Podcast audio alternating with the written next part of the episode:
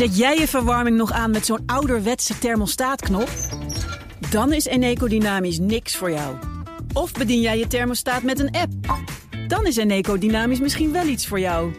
Doe de test op eneco.nl slash test om te ontdekken of een dynamisch energiecontract bij jou past. Mensen helpen een bewuste keuze te maken. We doen het nu. Eneco. Ondernemerspanel.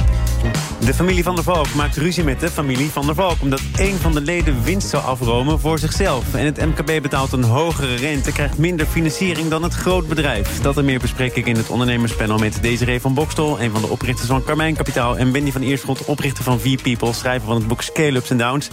Welkom, leden van het panel. Dank. En Desiree, jij mag gewoon nog een microfoontje opschuiven. Oh. Dan ben je ook goed in beeld. Doe ik dat? Dat is belangrijk op de radio. Dan begin ik met het eh, eigen nieuws, eh, zo rond een uur of elf, van Wendy. Ja, gisteren eh, in het FD eh, het hoofdartikel. Veel meer nieuwe gokkers sinds het vrijgeven van de markt. Goh, goh, goh, wat een verrassing. Eh, opvallend in het artikel is dat vooral jonge volwassenen daaraan ja, snel in de greep raken van die nieuwe gokmarkt. en mij verbaast het vooral dat er de vraag wordt gesteld: is dit falend beleid? Want ik denk, nou, dat hadden we van tevoren ook kunnen zien. Er is ook voor gewaarschuwd. Er komt nu uit waarvoor gewaarschuwd is. Dus ik heb twee tips daarbij. Eén is, moet het beleid niet een beetje worden teruggedraaid? En het tweede is de maatschappelijke kosten die dit opleveren... of we dat niet moeten belasten aan de gokbedrijven. In ieder geval zegt eh, de kansspelautoriteit, die gokbedrijven... die wisten dat bij die liberalisering ook de verantwoordelijkheid van preventie op hun schouders zou rusten. En daar gaat het een en ander nog niet helemaal goed, hè? Nee, en dat is natuurlijk een beetje ingewikkeld. Want ik kan me voorstellen dat dan in zo'n onderhandeling wordt gezegd: ja, maar het is ook voor ons goed als niet de mensen te veel verslaafd worden. Want dan, eh, dan krijgen we negatieve publiciteit. Maar het is natuurlijk niet in het belang van die gokbedrijven om daadwerkelijk ervoor te zorgen dat de mensen niet verslaafd raken. Want je bent toch bezig om meer klanten te werven. Dus dat is ook een beetje raar om hun eh, daar ook verantwoordelijk voor te maken. Zonder dat daar volgens mij een financiële prikkel in zit. Nou, in die eh, lange, lange, lange weg naar de liberalisering van de gokmarkt... want daar is eindeloos over gesteggeld. In de Eerste en de Tweede Kamer werd wel gezegd... de wet waar we ons nu op baseren, die stamt uit de jaren 50, 60 van de vorige eeuw. Het is wel goed om eens te kijken hoe de wereld veranderd is... en om te proberen, wat nu illegaal gebeurt... zichtbaar te krijgen in het legale circuit. Precies, maar dan moest ik toch weer even denken aan de Pauluskerk... waarvan ik dacht, ja, die hebben fantastisch werk gedaan natuurlijk. Die gingen ook proberen om methadon uit te delen aan verslaafden. En op een gegeven moment waren er meer dan 5000 verslaafden in Rotterdam... omdat dat toch aantrok. En dat vind ik dus ook wel een beetje naïef, toch? Ik begrijp het, hè, we willen dat graag... maar aan de andere kant eh, ja, gaat het gebruik er ook mee eh, omhoog. En ik vind vooral voor de jongeren...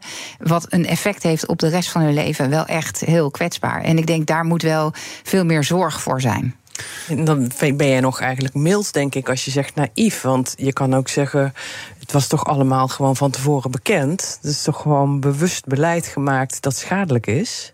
Ja, als, als we dan nu. We hebben nu natuurlijk heel erg dat we de overheid aanspreken op. Zij moeten eigenlijk voor onze gezondheid waken. Hè? Want dat Ja. gaat, daar gaat het natuurlijk Extinction Rebellion ook over. En over de fossiele subsidies.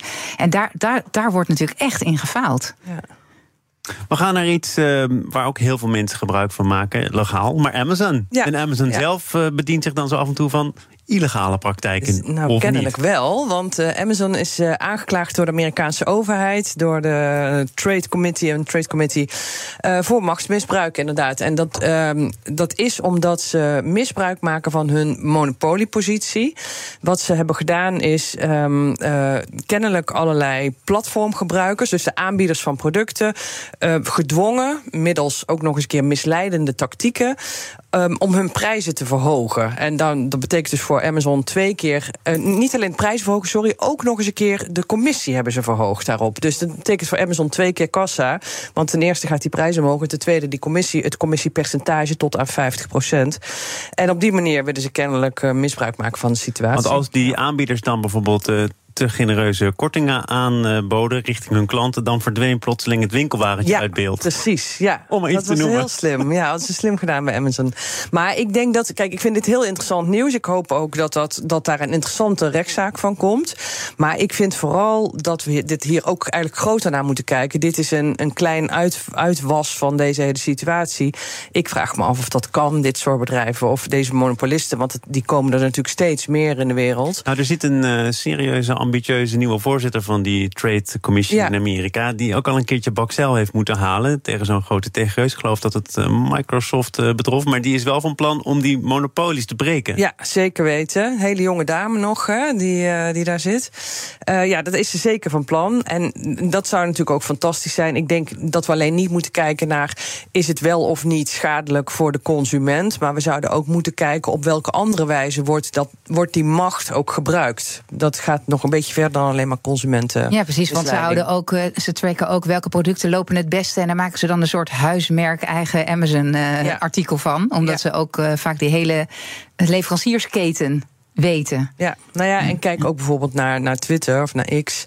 Um, je kan je macht daar als eigenaar natuurlijk ook enorm misbruiken als je dat zou willen als uh, monopolist. Dus... naar uh, de macht van banken. Als die er is, het midden- en kleinbedrijf betaalt in Nederland een hogere rente voor financiering dan het MKB elders in Europa, schrijft demissionair minister Mickey Adriaansens van Economische Zaken en Klimaat. Vorige week vrijdag aan de Kamer. Analisten spreken in het economenvakblad ESB zelfs van marktfalen.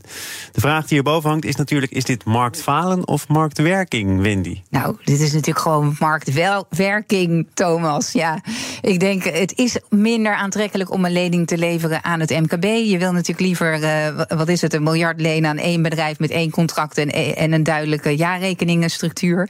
Uh, met veel meer openbaarheid van cijfers. Dan aan duizend kleine MKB-bedrijven, waar je veel meer handling aan hebt. Dus ik, ik vind trouwens als, als MKB eigenaar dat uh, het financieren natuurlijk veel gemakkelijker zou moeten zijn voor het MKB. wij, uh, de, de, groeiende MKB jaagt innovatie aan. Wij verzorgen de meeste werkgelegenheid. Uh, maar ja, de financiering is gewoon een enorm probleem. Bij en we bungelen onderaan. Of zou het kunnen zijn dat je wat verder moet kijken? Want er wordt ook al jaren inmiddels gesproken over een MKB-bank of een financieringshub om ervoor te zorgen dat vraag en aanbod elkaar op welke mogelijke manier dan ook zullen ontmoeten. Buiten banken om. Er is natuurlijk een steeds groter deel dat je kunt financieren zonder dat je per se hoeft aan te, kloppen, aan te kloppen bij een bank. Ja, dat klopt. Alleen de bankenlening is nog wel steeds het voordeligst voor de eigenaar. Dus zowel qua rentetarieven als qua uh, financieringsstructuur, qua eigenaarschap. Blijft lenen bij een bank voor een ondernemer meestal toch het meest voordelig. Uh, en, en wat mij vooral verbaast is dat we dus onderaan de lijstjes hangen als we het vergelijken in Europa. En dat, uh, daar weet ik niet het fijne van. We hebben ook wat minder banken misschien.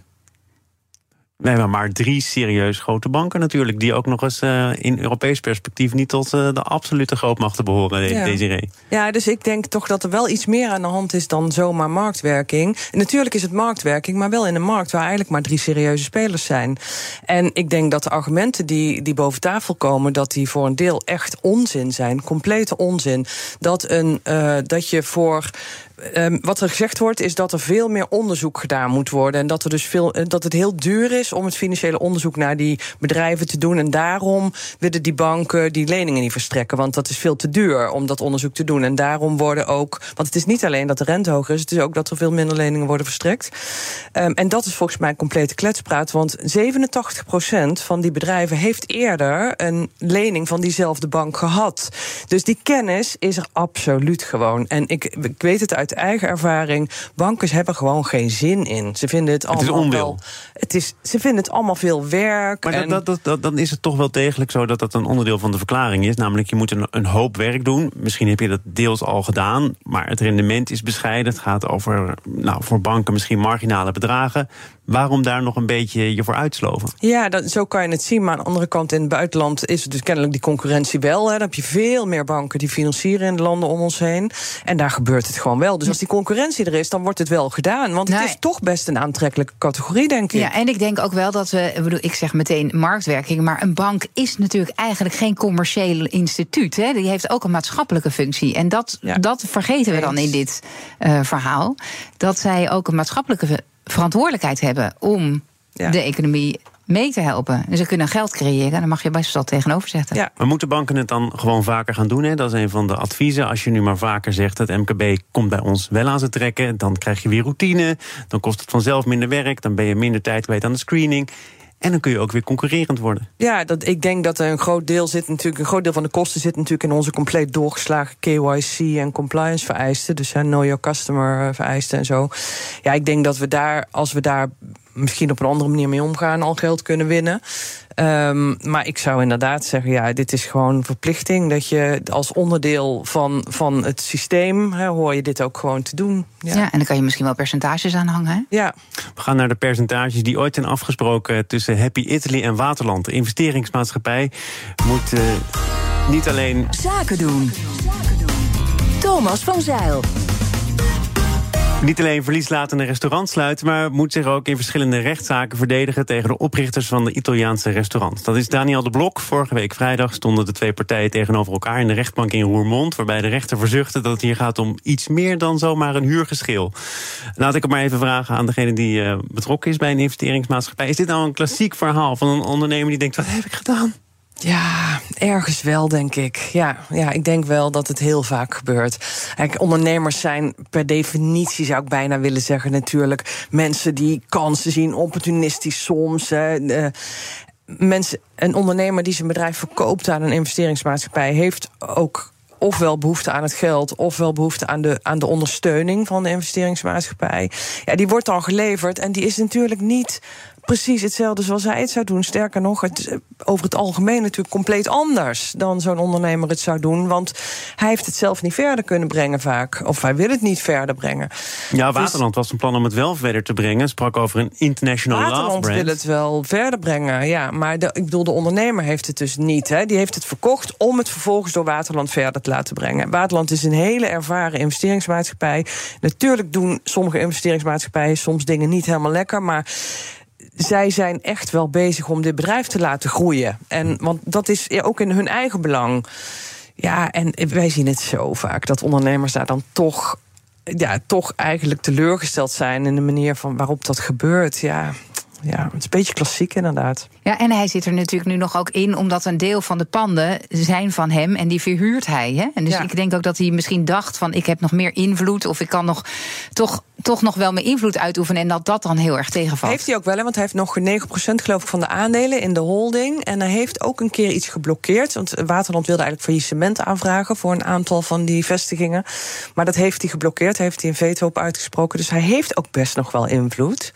Maar ja, niet alle invloed natuurlijk meer. Maar en waarom heeft hij dan een aandeel gekregen in de holding, waar ook nog andere restaurants uh, toe behoren en niet alleen in Happy Italy? Ja, dat is, dat is denk ik iets. Dat, dat weet ik niet in dit geval, maar wij doen dat ook wel eens, omdat dat natuurlijk veel makkelijker is. Je wilt eigenlijk niet in alle onderliggende bedrijven ook nog weer aparte aandeelhouders. Dan heb je ze liever allemaal bovenin bij elkaar. Ja, en het is natuurlijk een aantrekkelijke optie ook. Hè? Dat, je, dat je een deel van de prijs die je krijgt voor je bedrijf omzet in aandelen in de holding, waarmee je weer groeit met de totale groep mee. Ja.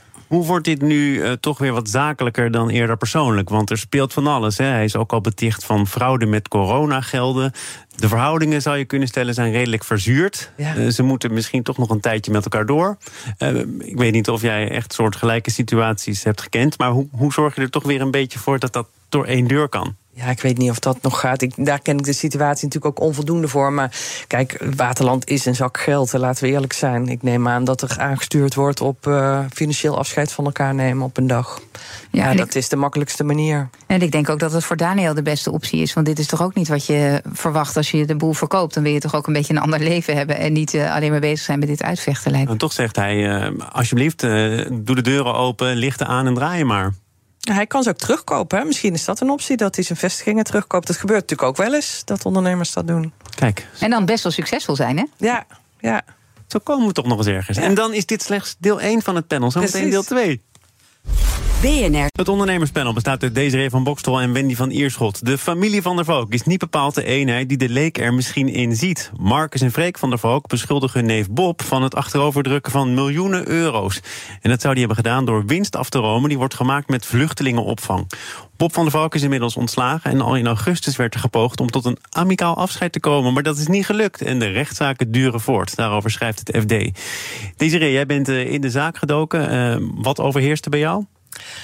Uh, nou, allereerst eigenlijk een gevoel van compleet gemiste kans voor Van der Valk. Want ik dacht, ja, dit is de meest, de Van der Valk, de, de telg van Van der Valk met het meeste DNA van de echte Van der Valk uh, oprichters in zich. Namelijk volledig opportunistisch ondernemen. En daar hadden ze ook gebruik van kunnen maken, dacht ik. Er had een ander soort persbericht uitgestuurd, hè, waarin je zegt, ja, nou ja, goed, uh, dit, wij, wij, zijn, wij springen in op kansen en dat doet van een familie van de Valk nou eenmaal. En had het niet zo uitgemeten. Maar de kans is, en dat is tenminste voor mij relatief nieuw... dat er grof geld verdiend kan worden met de opvang van asielzoekers. Precies, en dat is het tweede sentiment dat overheerst. Dus eigenlijk bijna gewoon woede. Ik vind het woedendmakend om te lezen dat je er zoveel geld aan kan verdienen. Bij wie het dan terecht is gekomen, dat is dan een tweede. Dat is ook interessant. Maar, nou, dat is wel de zaak waar het nu om draait. Want uh, er moeten asielzoekers worden opgevangen. Uh, daar zijn kamers voor nodig, hotelkamers voor nodig. En je hebt uh, scouts, tussenpersonen die dan op zoek gaan naar ruimte, naar kamers. En dat is ook gebeurd uh, in Didam, het bedrijfje. Le Coq Didam. Ja. Wat kun je daar via openbare registers over naar boven krijgen? Heel weinig. Althans, een kerstboom aan um, uh, BV's. Dus er zit een bedrijf, er zijn bedrijven. Maar je kan, ik heb niet alles gegoogeld of zo, maar je kan niet echt zien of dat nou groot is of klein is en wat daar precies gebeurt. Dus dat is dat is eigenlijk wat, je, wat en, ik En Bob, Bob en de tussenpersoon speelden onder één hoedje.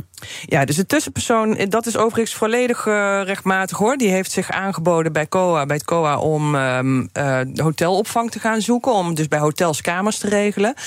Um, dat heeft hij samen met Bob gedaan. En Bob als familie van der Valk had natuurlijk zo een hele trits aan Van der Valk hotels geregeld. En vervolgens blijkt dus dat daar, als ik het goed heb begrepen, uh, 115 miljoen aan de strijkstok van de tussenpersonen is blijven hangen. Waar Van de Valk uiteindelijk met de verhuur van die hotelkamers 300 miljoen heeft verdiend. Dus dat is een ruim, nou ja, wat is het? Ruim, ik weet niet, 30 procent of zo, zoiets. Ja want, want volgens mij worden die contracten nu voor een deel nog tegen het licht gehouden. Heeft COA ook nog heronderhandeld. En is het hele project nu 30 procent goedkoper. Is die 30 procent dan in de zakken verdwenen van neef Bob?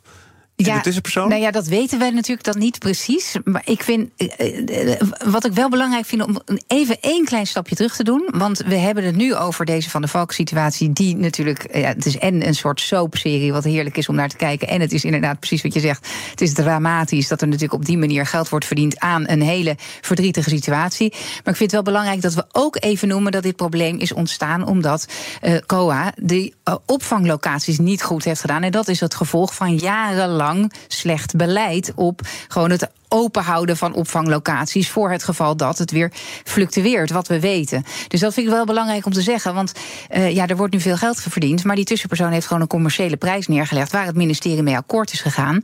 Als je dan vervolgens constateert, hé, hey, daar wordt heel veel winst gemaakt en dat vind ik eigenlijk heel slecht, ja, dan, dan denk ik ook een beetje van ja, jongens, maar dat is ook wel je eigen falende beleid en je hebt kennelijk op dat moment voor jezelf een crisissituatie gecreëerd. waarin je dus niet de beste onderhandelingspositie meer had. Nee, en dan is, gaat de markt gewoon zijn werk doen. Daarnaast is het ook nu een familieruzie geworden. En ja. zegt de neef, neef Bob.